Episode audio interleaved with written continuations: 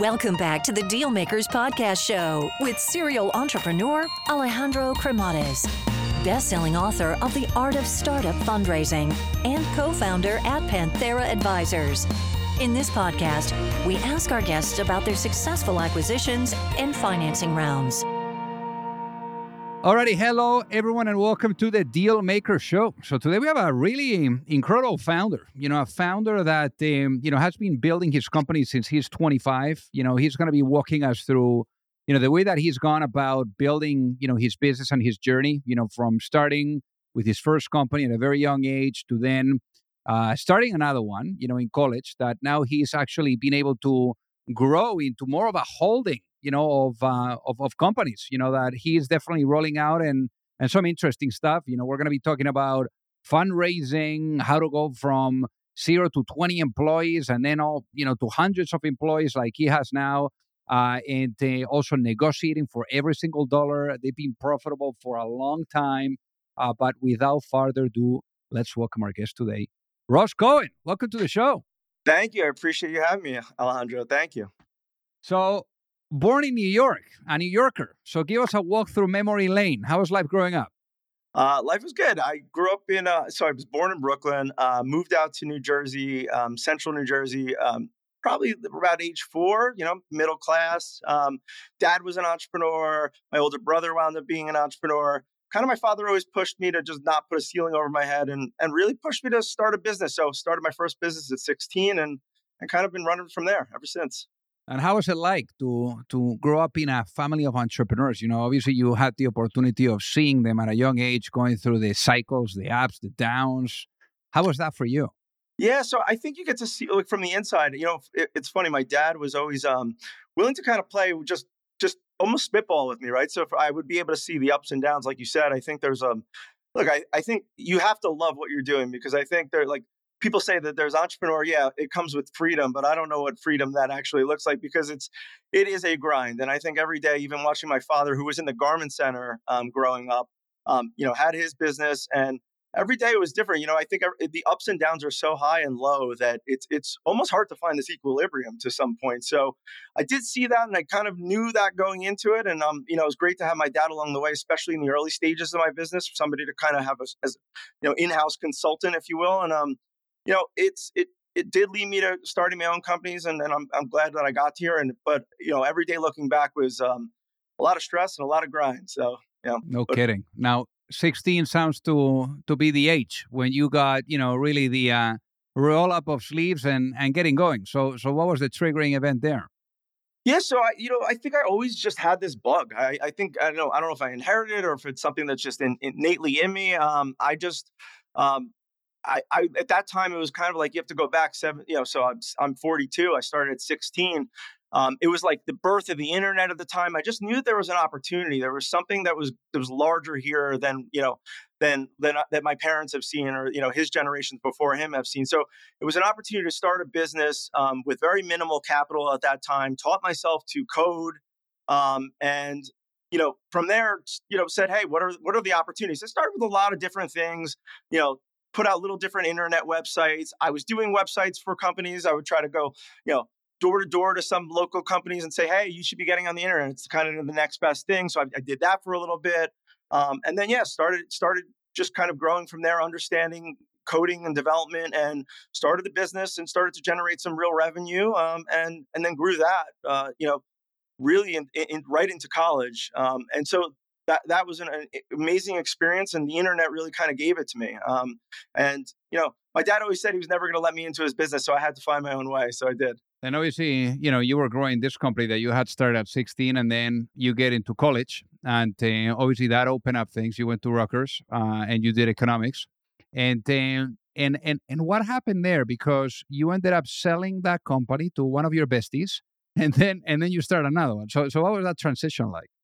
Yeah, so that was an interesting one. So all throughout college, I stayed close. I went to Rutgers in New Jersey. I stayed close to home. I promised my mom that I would graduate college. I was already kind of, making decent money already in my first business. Let's call it low six figures, very low six figures. But at 16, 17, 18, 19, 20, that's real money at that age.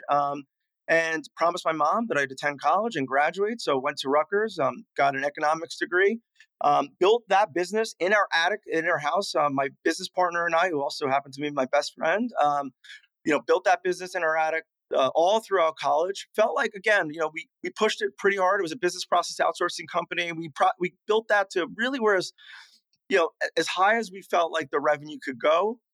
He was looking to kind of continue to stay along that path. He felt like that was the best opportunity for him as we were leaving and exiting college and graduating.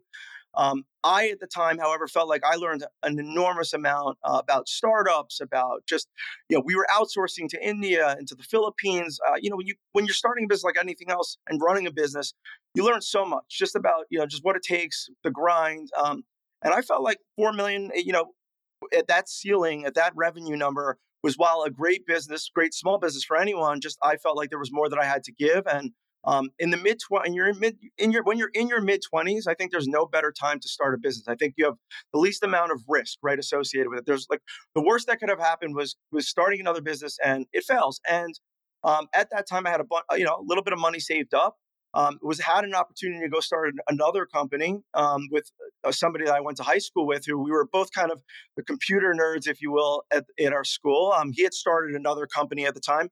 The stars aligned because his company raised a bunch of money. They wound up failing. It was actually like a precursor to like Friendster and really Facebook. And so, I'd followed what he was doing along. We'd always exchange emails throughout the year saying, "Hey, how's everything going? What are you doing?" And we'd exchange ideas. And from there, we said, "Hey, why don't we just start something together?" And we put a bunch of ideas down on paper. And then kind of, like I said, I had a lot more to give and felt like there's no other time in my life in my mid-20s than to take the shot and the risk. I did have a girlfriend who actually became my wife, but no children and no other responsibilities and no other expenses. And there's no better time at that time. So the company, that you ended up building, right out of college, that was BeenVerified. So how did BeenVerified, how did you guys start to really push that? Because I know that the first 3 years were not easy. You guys were investing quite a bit on the product, but it sounds like you guys were not turning a corner. What was going on? Yeah. So when we started BeenVerified, a lot of it came out of my previous experience. So my previous experience was hiring a lot of people from India, from the Philippines. A lot of the people that we hired actually didn't have the credentials that they said they did. So they would claim that they could do these things for us. And ultimately, a good portion or a good percentage of those people actually never really worked out.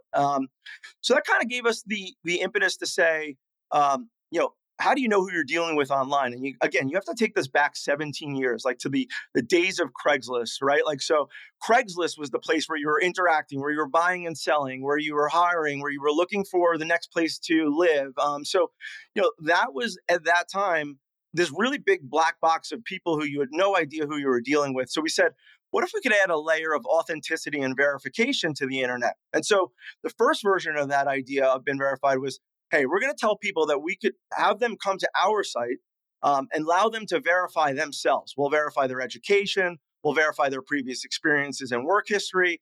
And we'll do that using third-party sources and offer them a seal. Almost, I don't know if everybody can remember because I'm going to date and age everybody here, but there was VeriSign, the VeriSign seal that used to be on websites to say that this site was secure. We wanted to be VeriSign for people. And so we went out. We raised a bunch of money from my co-founder actually was working at the time as a trader. We went to his boss. His boss, we said, we're going to leave. He's leaving. His boss said, why don't you come in and pitch me the idea? And shout out to Mark. He basically said, I have no idea what you guys are talking about, but I have $200,000 to give you. So here it is. And raised money from him. We started the business. And then, really went after this verification layer for the internet. We wanted to be this backbone and really sell into third parties. We had early conversations with Twitter before Twitter was Twitter verified. So we built this layer, we built this product, and ultimately found out that, pushed it, but it was really hard to get into, the Match.coms at the time. They didn't really want a verification layer. These, again, I want to be clear, this is 17 years ago. So you have to go back to the early days of the business. But we burnt a lot of money really, with four people building a product that I would say was amazing, but nobody really wanted. And ultimately what we found out was that by doing all these verifications, by understanding what we were doing with these people in this, everybody, I guess the best way to put this is that everybody believes in themselves and their identity of themselves and the authenticity of themselves. So what we wound up learning in this whole process was that people didn't want to ultimately verify themselves, but they wanted to verify the other people that they were dealing with. So that's kind of the birth of BeenVerified and a pivot that was made there. Burnt through a lot of capital along the way. So we wound up raising another $600,000 on top of it. At this point, we had already pivoted. So we saw some traction, seeing what it looked like to collect public records, let people understand and search, go out with a message of, who's driving your children's carpool, really utilizing public records in people's everyday lives. And do consumers want information to kind of better help make decisions for them? From there, it really became a game of the dollars in the bank were the only dollars that we were ever going to have to kind of push this business forward. So it was crucial that we spent all those dollars in the right spots. And it was a lot of it, I'd say, came from like just negotiating deals. Everybody's trying to separate you from your money. And as a business startup, the biggest and largest asset you have besides cash flow and revenue is the assets that you have in the bank, which are the dollars that you raise. So every dollar that went out was not another dollar that we had to spend towards marketing, we had to spend towards hiring, that we could spend towards, really infrastructure and building and scaling. So we were, somebody at our company had to become the chief negotiating officer. And, I picked up that role pretty early. And honestly, we played every role, so I'll give you that. I'll leave it there. But, we were the coders in the beginning. We were doing the design. We were the CFOs. We were I marked up my share of illegal agreements, and I wasn't a lawyer. I don't recommend that, but you really have to play every role, in the beginning and the early stages to get to where you need to get to. So at what point did you feel that you guys were turning a corner? Yeah, so we felt like we knew that that bringing people and partnering with sites to do the verification layer for them at this time, I think we were just, we were really early to something that I don't think the internet was ready for, even though we felt like there was a necessary verification layer needed. And to this day, there really is no, ultimate authority for verification of who you are on the internet. I think that there's been a bunch of strides there, but, so what we saw there was early traction in people that were wanting to look up and understand who they were dealing with other people. So we used that, as the now new backbone into our next pivot, which was starting BeenVerified.com. And from BeenVerified.com, we then created a television commercial. And ironically, we were looking and saying, where is everybody marketing? Everybody was marketing at the time on Google. We had tried a little bit, weren't able to crack it. This is, again, let's call it year 3, 4, 5 in the business. So we said, I had a good friend that was working at MTV. And he was a writer director for MTV, and said, hey, we're thinking about making a television commercial. What do you think we could do this on? And what's the budget?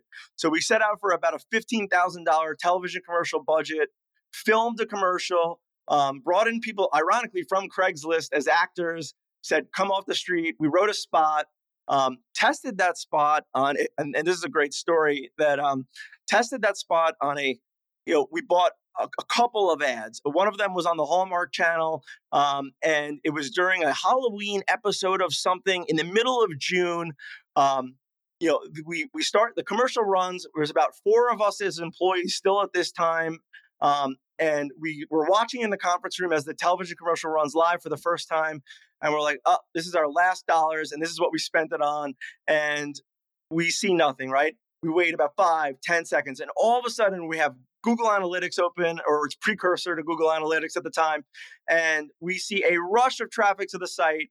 And all of a sudden it's going like this, ticking up. And then boom, crash, our servers went down. So I think from that perspective, from that point on, we knew that we found our product market fit, and it was people looking to understand and validate other people's credentials. And that was, that was the impetus for us continuing to build the business and grow from there.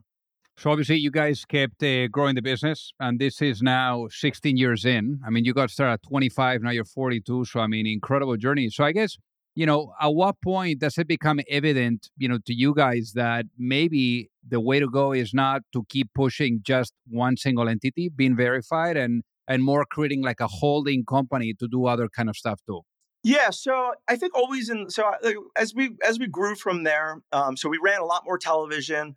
We scaled that up to, I'd say, at our peak back then, you know, call about $500,000-$600,000 in marketing. Every dollar that we were taking in revenue, we were constantly reinvesting right back into the business. We continued to grow, you know, the amount of data that we were licensing out, public record data that we were bringing in. We were getting better at understanding, learning, and matching. Our customer support team grew. We had to build a call center. Literally everything that you could think of from a small business, hiring more developers. We started an iPhone app that was immediately successful, had millions of downloads the second we launched it. And a lot of that was because of the television commercial. So, you know, then we knew that we had to also bring in some other more online marketing, which was, you know, really getting good at Google, and pushing AdWords. So started to get traction, bring, I'd say, about 10, 15 people into the business at that time, before we hit our first kind of 5 million in revenue. And then, you know, we always knew that this was like BeenVerified was just the start. We felt like there was a huge opportunity in information, data-driven consumer businesses. And so from there, you know, we knew we still had to stay focused, because I think ultimately, if you put yourself into if you're looking at multiple opportunities, you're destined for failure. So we kept our heads down for really around 10, 12 years, building BeenVerified, growing that subscription base, really understanding what our customers needed, what they were requesting, being able to service that community, and using BeenVerified almost as a testing bed. So because we were able to sign up so many users using our marketing, got really good at marketing. And so using that testing bed, what we saw was there were opportunities within this information market, because BeenVerified was really, if you think about it, almost as a really wide funnel. We were talking to everybody. It was for daters. It was for people checking their kids who were driving the carpool. We saw real estate agents on the platform. So what we saw was that, you know, the next one that we built was that people were checking phone numbers. So we said, you know what, we're going to start to understand what are these businesses inside of BeenVerified that we could actually roll out and go deeper, right? So one of those opportunities was with real estate agents. We actually wound up seeing a good percentage of our audience signing up who were real estate agents. And we said, wow, so this actually probably is an opportunity to start a different data company. And we started one called NeighborWho. We started another one called Ownerly.com. NeighborWho actually was for real estate agents, wholesalers, home flippers, home buyers, and really dive into that data and go deeper than we were able to do in BeenVerified. So again, targeting that audience, speaking to them directly from a messaging perspective about why they need this information, how they're going to be educated and use this data to drive their own businesses. And then, so again, using BeenVerified to scale this really wide net would identify different business opportunities within BeenVerified that we were then able to spin out into multiple other holding companies. And, so that's where that idea came from. Hey guys, so pardon the interruption here. So I got to tell you that, you know, for those of you that are either looking to raise money or you're looking to get your company acquired, you don't have to be alone. You know, there's a lot of psychology that needs to be blended with strategy, with methodology, with process. And it's very hard. And already doing your business alone is super, super difficult. So I remember, you know, back then when I was an entrepreneur, I kept really experiencing the challenge of either knowing or finding the right type of access to the right type of investors, or really understanding what was the right type of guidance, you know, that would carry me through the process, whether it was with seeking money or with going through the acquisition.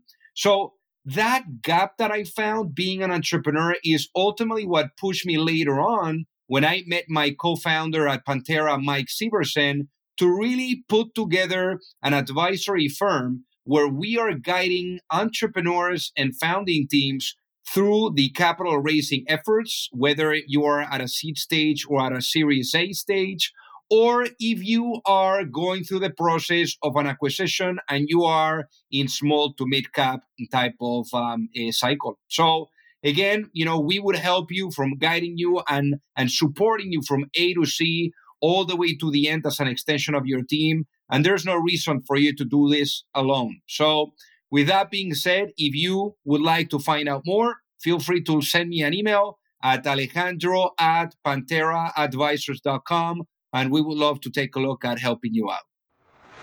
So what has been that process too of testing ideas, validating them, and then launching them into actual business like you did, for example, with Ownerly or with Bumper and so forth? Yeah. So that one was every time we would get a new data set, we would say, okay, so how does this data set? And I'll give you an example. So we actually started bringing in a lot of different data sets, obviously at this time. So BeenVerified grew from a data perspective. We have this underlying foundational data layer. And within that data layer, we identified opportunities and audiences that were calling different data sets. And one of those data sets was actually us bringing in vehicle history data. Run a very light version. So we would always try to test the market and say, again, product market fit almost within BeenVerified. So we were able to use BeenVerified as that test bed, bring in a small amount of vehicle history data and say, okay, let's put it up as another search object in our site. So once you're a subscriber, you're able to see all of our searches in our platform and then put in vehicle history search. Right off the bat, we saw that people started searching their vehicle history and wanted to see what, again, it's if you think about it, it's almost a background report on a vehicle. And it was analogous to what we were doing kind of with people and with phones and properties at this time. So again, that led us to say, wow, there's a market here, and we know that Carfax is the 800-pound gorilla, but there's an opportunity for us to say, can we grow this business an outside business? So again, we look at BeenVerified as that top of funnel test bed. If it's large enough, we'll then take that data set out and then spin it out into to a different property. What we ultimately built was really this amazing platform underneath. An A/B testing platform. We are able to target audience and segments in marketing based on the channel that we're providing it by the actual ad.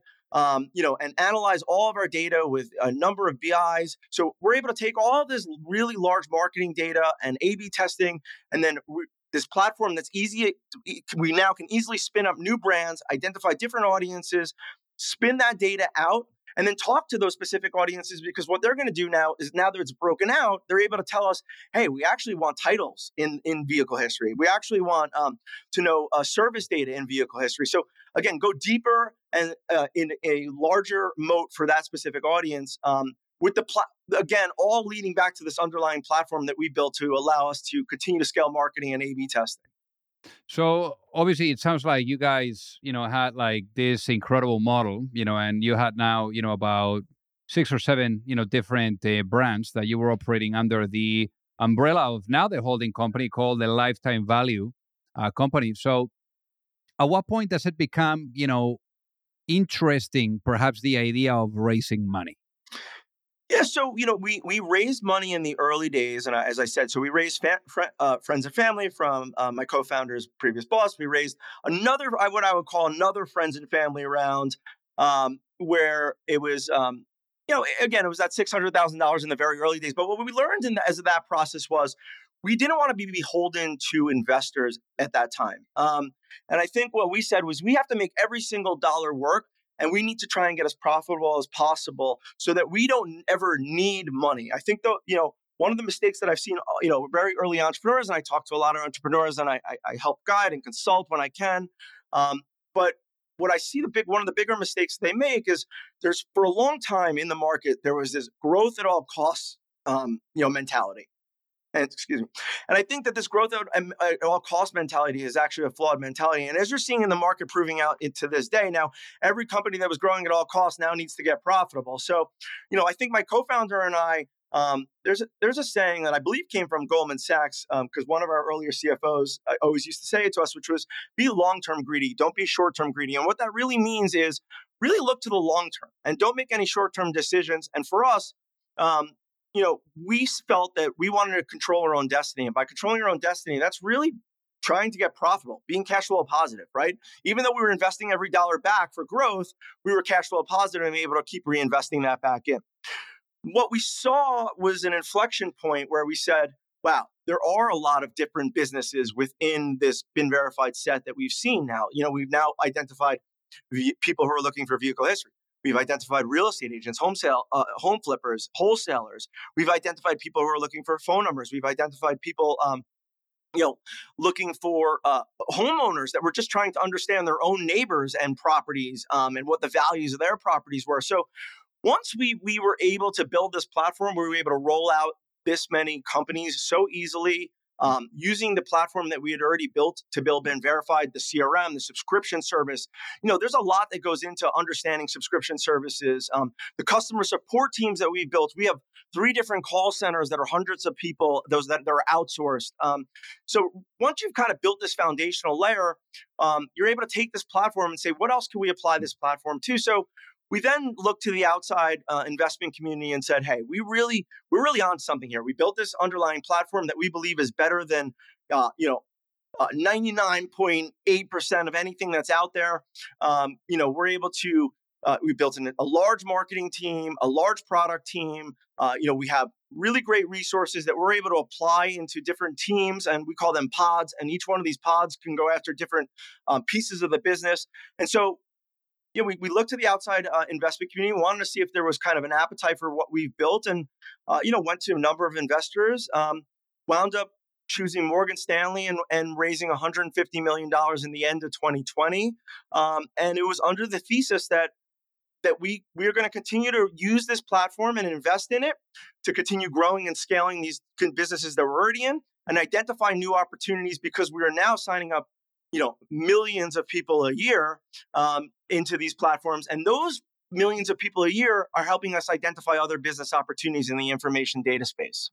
That's amazing. So now, obviously, when you raise money, especially raising the amount that you guys raised, $150 million, I mean, that's a lot of zeros. It comes with responsibility and also, with pushing for realizing a vision that you shared, with the people that are investing the money. So if you were to go to sleep tonight, Ross, and you wake up in a world where the vision of the lifetime value is fully realized, what does that world look like?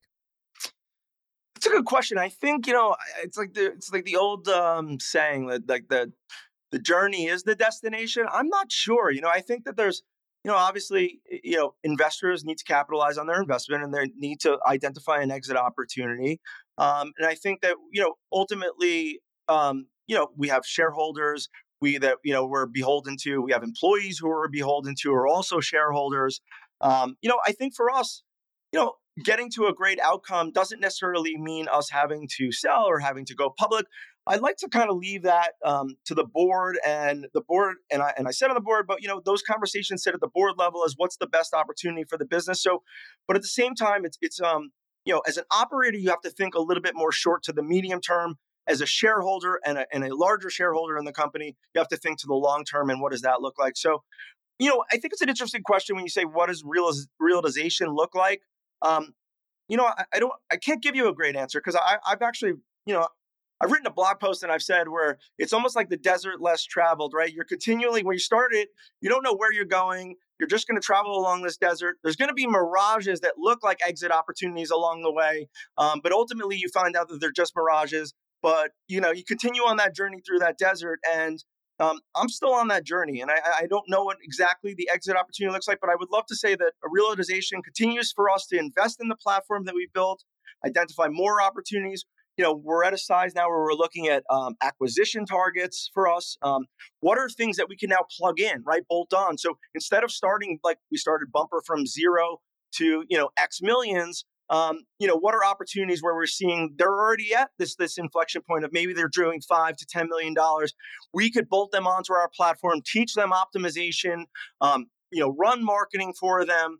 And really bring in, those acquisitions and help them scale. And I think that would help to prove out this platform that we built. And whether those are 100% acquisitions where this primary shareholder is LTV or whether the minority stake, we believe that, we've scaled businesses, to over $100 million in revenue. And we want to be able to prove this platform has tremendous value in a consumer business model. So then let's talk about now the past, but doing so with a lens of reflection, because you've been pushing, this company for 16 years, on your way to 17. I mean, that in dog years, obviously the startup world is absolutely incredible. So imagine I was to put you into a time machine and I bring you back in time, maybe to that moment where you are at Rutgers, university and thinking about, what's the next chapter as an entrepreneur going to be. And imagine you had the opportunity of sitting down with that younger Ross and being able to give that younger Ross one piece of advice before launching a business? What would that be and why 17 years in? So I think you have to have, looking at and saying, talking to my past self, I would say just go for it. And I think ultimately that's what I did at the time then too. And I think, I think you just have to go for it. I think that all of the things that you're going to encounter, my co-founder and I actually talk about this a lot. And I think that being naive is actually what got us here. For a lot of years, being naive, thinking that we could build this to $1 billion company is part of the process. Like, so for me to go back and with my almost too much critical self, I think at this point where we're like so critical about all these opportunities, we do get thrown a lot of deal flow and looking at I've gotten my share of I've made my share of investments and startups and stuff. So you almost become more critical, and I'd actually rather leave my old self more naive because I think that was what ultimately got us here.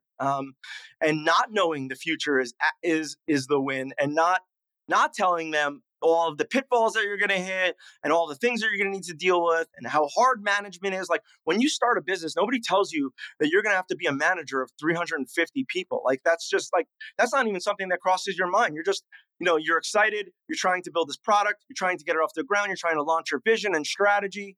And you're learning new things every day. And I still learn new things every day, but it's different. I mean, I think at this size of the game, you're managing from a top down and from a strategy perspective. And it's just a different, it's a different place than when you're at a startup mode. And I'd hate to ruin the naiveness that I had. And I know that naivete is a word that almost is looked down upon, but I actually think from a startup perspective, you need it. You need it. I love it. So Ross, for the people that are listening that would love to reach out and say hi, what is the best way for them to do it? So yeah, I mean, I'm on Instagram at Ross Co, Ross ROSSCOH. I'm on LinkedIn, Ross Cohen. You could, if you anybody that's a entrepreneur that's looking to touch base, I'm happily you could email me at ross@ltvco.com. I'm out there. So I'm more than happy to talk to entrepreneurs as they looking to scale their journey. Amazing. Well, easy enough. Well, Ross, thank you so much for being on the Dealmaker Show today. It has been an honor to have you with us. Thank you so much. It's been a pleasure, Alejandro. I really appreciate you having me. If you like the show, make sure that you hit that subscribe button. If you could leave a review as well, that would be fantastic. And if you got any value, either from this episode or from the show itself, share it with a friend. Perhaps they also appreciate it. So also remember that if you need any help, whether it is with your fundraising efforts or with selling your business, you can reach me at alejandro@pantheraadvisors.com.